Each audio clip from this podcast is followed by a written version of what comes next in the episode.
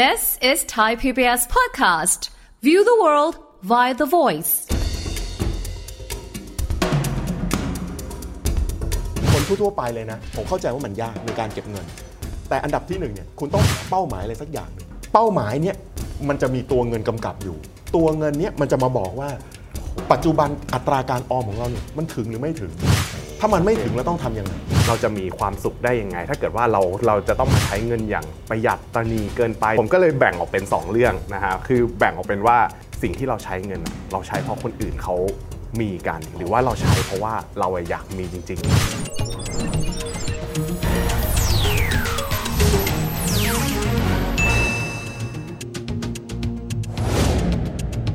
ๆสวัสดีครับยินดีต้อนรับเข้าสู่รายการเศรษฐกิจติดบ้านนะครับอย่างที่เราเคยออกอากาศไปแล้วนะครับว่ารายการเราได้มีการจัดเสวนาพิเศษนะครับว่าในเรื่องของเส้นทางของมนุษย์เงินเดือนในการเก็บเงินได้1ล้านบาทด้วยเรื่องการที่จะเก็บออมเงินนะครับและปั้นเงินให้งอกเงยนี้อันนี้ก็ด้านหนึ่งแต่ระหว่างทางครับเรามักจะถูกดึงดูดนะครับด้วยความต้องการอยากได้โน่นอยากได้นี่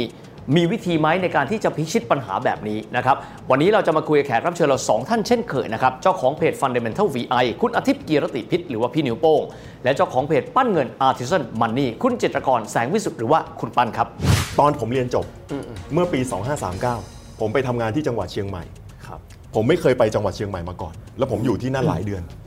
แล้วจังหวัดเชียงใหม่เป็นจังหวัดที่ดีมากสวยงามนะอาหารอร่อยทุกอย่างเงินเดือนผมหมดทุกเดือนผมหมดทุกเดือนการใช้เงินของผมเนี่ยแย่ขนาดทราบไหมว่าเวลาเราไปทำงานเนี่ยเราก็ต้องอยู่หอพักใช่ไหมผมนอนโรงแรมนะโอ้ผมนอนโรงแรมอยู่สบายหน่อยนะถามว่าเพราะอะไรเพราะเพื่อนก็นอนโรงแรมเพราะเพื่อนก็นอนโรงแรมผมก็เลยนอนโรงแรมแล้วทุกเสาร์อาทิตย์เราก็ต้องไปเช่ารถเพื่อขับเที่ยวเพราะนั้นเงินมันมีทางออกเยอะมากพอผมกลับจากเชียงใหม่กลับมาที่กรุงเทพเนี่ยผมเริ่มได้สติถามว่าได้สติเพราะอะไรเพราะว่าตอนนั้นเริ่มที่จะวางแผนตั้งเป้าหมายว่าเราต้องเรียนปริญญาโทแล้วเราก็มาดูว่าเฮ้ย MBA ธรรมศาสตร์เนี่ยเท่าไหร่วะ 200,000 กว่ามาดูเงินในบัญชีไม่มีเลย okay. ยังไม่มีเลยเงินที่เกิดจากการทำงานแล้วเก็บของเรามันยังไม่มีเลยเราก็เลยบอกเฮ้ยคนเงินเดือน 15,000 จะมีเงินเดือน 200,000 แล้ว MBA ธรรมศาสตร์เนี่ยมันเรียน3ปีครับเวลาเราเก็บเนี่ยเราต้องเก็บยังไงนะเราเก็บ 10% 1,500 20% 3,000 20% 3,000 เก็บปีนึงยังได้แค่ 30,000 เองโอ้โหต้องเก็บ30ปีนะเก็บปีนึงได้แค่ 30,000 แปลว่าเราต้องมีอัตราการออมที่สูงมากนะเราต้องมีอัตราการออมที่สูงมากเท่านั้นแหละตอนนั้นเริ่มได้สติแล้วก็เริ่มพัฒนาขึ้นเริ่มพัฒนาก็คือนิสัยการใช้แบบตอนไปต่างจังหวัดนั้นหายไปแล้วเริ่มมีผมว่าสุดท้ายเนี่ยมันอยู่ที่การตั้งเป้าหมายโอ้โหโอเคผมนึกออกแล้วเราต้องตั้งเป้าหมายว่าเราจะทำอะไรการทำสิ่งนั้นมันดีกับชีวิตเราในระยะยาวแล้วมันต้องใช้เงินเท่าไหร่ทุกอย่างมันคือการลงทุนการเรียนปริญญาโทตอนนั้นมันคือการลงทุนของยุคสมัยของคนที่เรียนจบมาเมื่อ27ปีที่แล้วต้องเรียนแล้วก็ค่าเรียน 200,000 เนี่ยเราจะไปเอายังไงคือพ่อแม่เลี้ยงเรามานะ22ปีจนเราเรียนจบปริญญาตรีแล้วเราจะไปขอเงินเขาอีกนะเพื่อเรียนปริญญาโททั้งที่เรามีรายได้แล้วเนี่ยผมก็ทำใจไม่ได้เพราะนั้นผมก็เลยเริ่มที่จะวางแผนในการลดละเลิกแต่ถามว่าหักดิบได้ไหมหักดิบไม่ได้ยังซื้อเครื่องเสียงอยู่ okay. ยังซื้อแผ่นเสียงอยู่ยังชอบกินอาหารอร่อยอยู่แต่มันลดลงแล้วมันเป็นอย่างนี้เหมือนกับที่บอกว่ายิ่งคนเราเนี่ยเรียนจบใหม่ๆเนี่ยเพื่อนเต็มเลยกลุ่มนั้นกลุ่มนี้ใครโทรมาปุ๊บออกภายในเวลา30นาทีไปถึงร้านทันทีแต่พอเราอายุเพิ่มขึ้นอายุเราเพิ่มขึ้นไปเรื่อยๆเรียนจบ1ปีเนี่ยเป็นอย่างนี้เรียนจบ3ปีมันหายไปครึ่งนึงนะหายไปครึ่งนึงเรียนจบ5ปีจากครึ่งเนี่ยหายไปอีกครึ่งนึงอีกก็คือคนโทรเรียกเราวันเสาร์เนี่ยเราเริ่มจะไม่ออกแล้วเราบอกเฮ้ยไม่ได้เราต้องอ่านหนังสือเฮ้ยไม่ได้เราต้องทำสิ่งนี้เรามีเป้าหมายของชีวิตพอเรามีเป้าหมายชีวิตปุ๊บคราวนี้มันจะเริ่มเก็บเงินได้แล้ว okay. แล้วมันก็จะมาลิงก์กับที่น้องปั้นพูดเนี่ยว่าอาชีพที่2เพราะว่าไอ้เงินเดือน 15,000 ตอนนั้นน่ะมันไม่พอ1เปลี่ยนงานมั้ย 15,000 เป็น 24,000 สบายขึ้นแต่สมมุติว่าบอกเฮ้ย ยังไม่พออีกอาชีพที่2กิจการที่3การงานที่4อาจจะต้องมา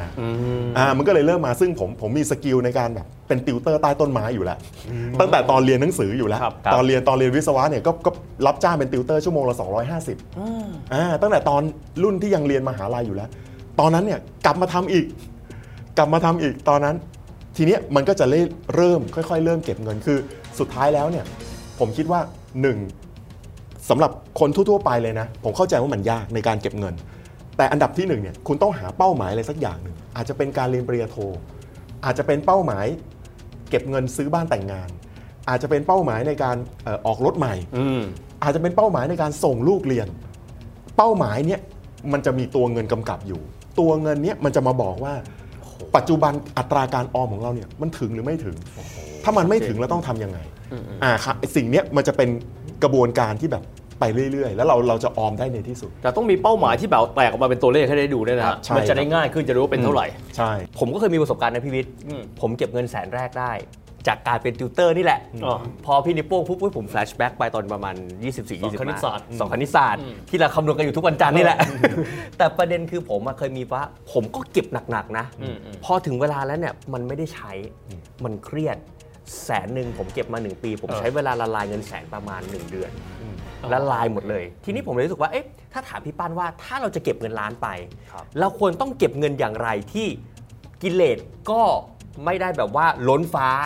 แต่เราก็ยังมีเงินล้านที่จะไปถึงเป้าหมายอยู่เข้าใจเพราะว่ามันต้องใช้ระหว่างทางอ่ะสมมติว่าเราเก็บเงินเราก็ต้องมีความสุขในการที่เราจะเก็บเงินด้วยตอนที่ผมเรียนจบมาเนี่ยทุกคนรอบตัวผมซื้อรถกันหมดเลยเราเห็นได้ชัดเลยเพราะว่าเขาโพสต์ลงไปรับรถไปทำนี้กันบ้างซึ่งตรงเนี้ยถามว่าอยากได้ไหมเราก็อยากได้ซึ่งผมก็มองว่าเวลาที่เราอยากจะซื้อรถเวลาเราอยากจะได้อะไรเราต้องมองว่าเฮ้ยซื้อแล้วมันจบแค่ตรงนั้นป่ะอย่างซื้อรถเนี่ยหนึ่งเลยถ้าเกิดว่าเราเป็นคนที่ไม่ได้มีเงินสดไปซื้อรถเราต้องใช้การผ่อนซึ่งการผ่อนเนี่ยมันก็จะดึงรายงวดไปเป็นค่าใช้จ่ายรายงวดแล้วสองคือค่าน้ำมันที่จะต้องดูแลรับผิดชอบที่จอดรถประกันแล้วก็อะไรต่างๆมากมายค่าใช้จ่ายที่เกี่ยวกับรถยนต์เนี่ยตามมาเยอะมากซึ่งมันทำให้ผมรู้สึกว่าเฮ้ยถ้าอย่างนั้นน่ะถามว่ามันจำเป็นสำหรับเราไหมเราใช้รถสาธารณะได้ไหมตรงนี้เป็นคำตอบที่ว่าเฮ้ยเราไม่จำเป็นจะต้องมีรถในเวลานั้นก็ได้ก็ทำให้โอเคผมก็ยังไม่ต้องรีบซื้อรถใช้ที่บ้านไปอะไรอย่างนี้ได้ซึ่งพอเสร็จปุ๊บถามว่าเฮ้ยแล้วอย่างเงี้ยเราจะมีความสุขได้ยังไงถ้าเกิดว่าเราจะต้องมาใช้เงินอย่างประหยัดตนีเกินไปหรือว่าพูดง่ายๆว่าขี้เหนียวจนเกินไปผมก็เลยแบ่งออกเป็น2เรื่องนะฮะคือแบ่งออกเป็นว่า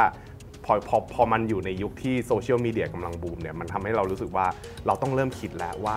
สิ่งที่เราใช้เงินเราใช้เพราะคนอื่นเขามีกันหรือว่าเราใช้เพราะว่าเราอยากมีจริงๆมันจะเป็นกับเราจริงๆเราก็จะคัดกรอง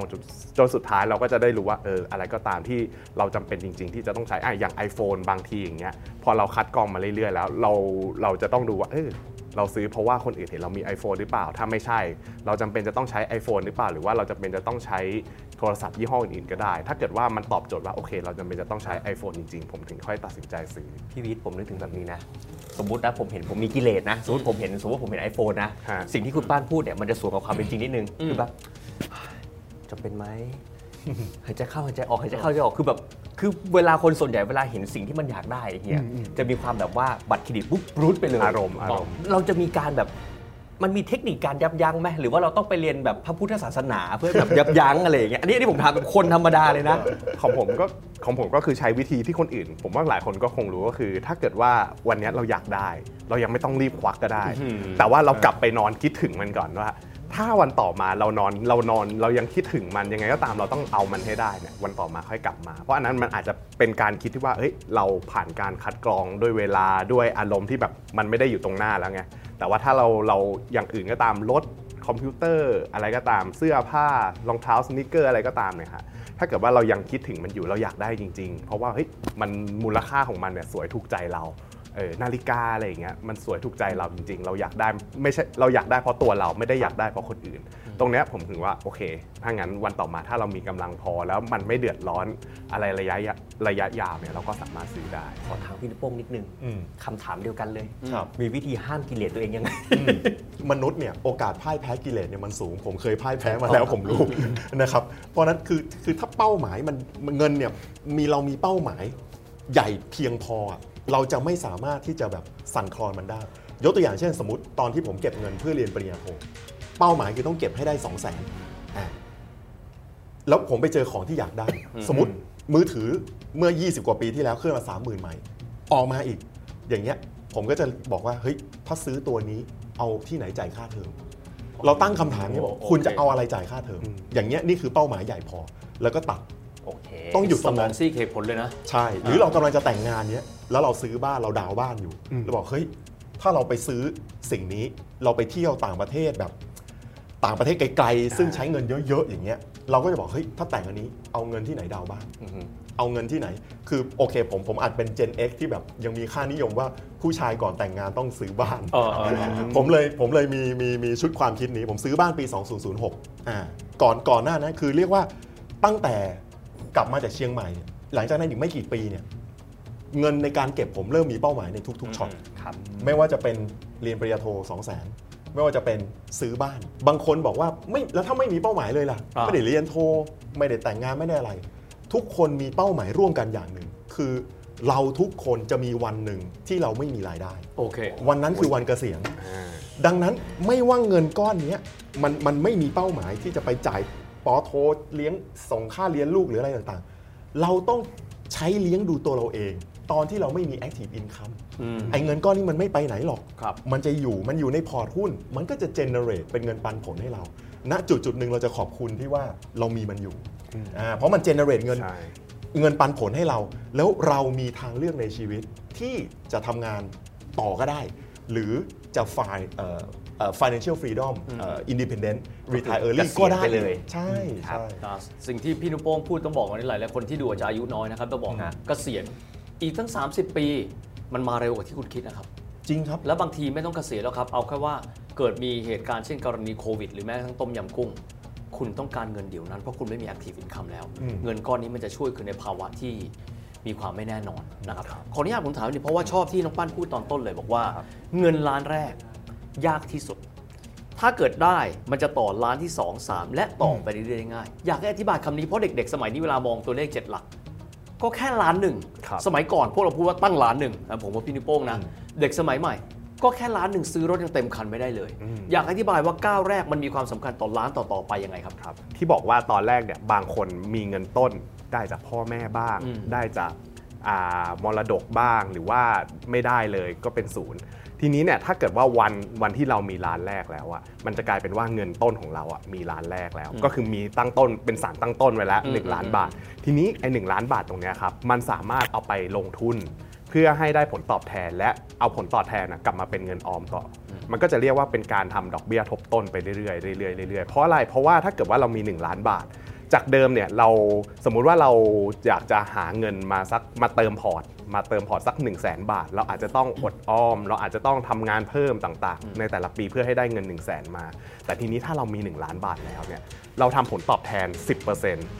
มันก็จะได้กลายเป็นว่าเงินเนี่ยมันทำงานให้เรา 10% ได้ 10% ในที่นี้คือ 100,000 บาทเราแทบไม่ต้องไปทำงานแอคทีฟเพิ่มเลยแต่ว่าเรามีเงินเนี่ยช่วยทำงานให้ได้เงินอีก 100,000 บาทเข้ามาเติมแล้วแต่ว่ากว่าจะได้ 10% เนี่ยเราก็ต้องมีความรู้เรื่องการลงทุนเหมือนกันอย่างที่บอกว่าเราต้องมีความสามารถในการต่อยอดเงินตรงนี้นะครับดังนั้นถ้าเกิดว่าวันที่เรามีเงิน1,000,000แล้วและเรามีความสามารถในการต่อยอดเงินมีความสามารถในการลงทุน 10% 5% หรือมากกว่านี้เราก็สามารถทำได้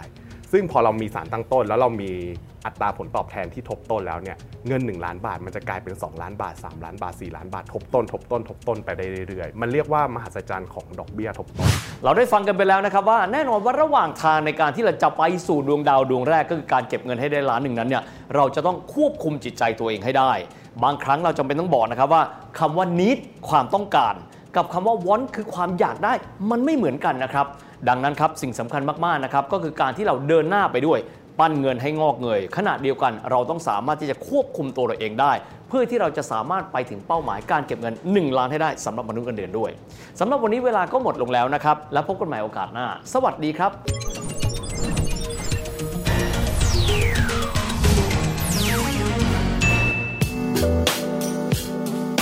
ติดตามรายการทางเว็บไซต์และแอปพลิเคชันของ Thai PBS Podcast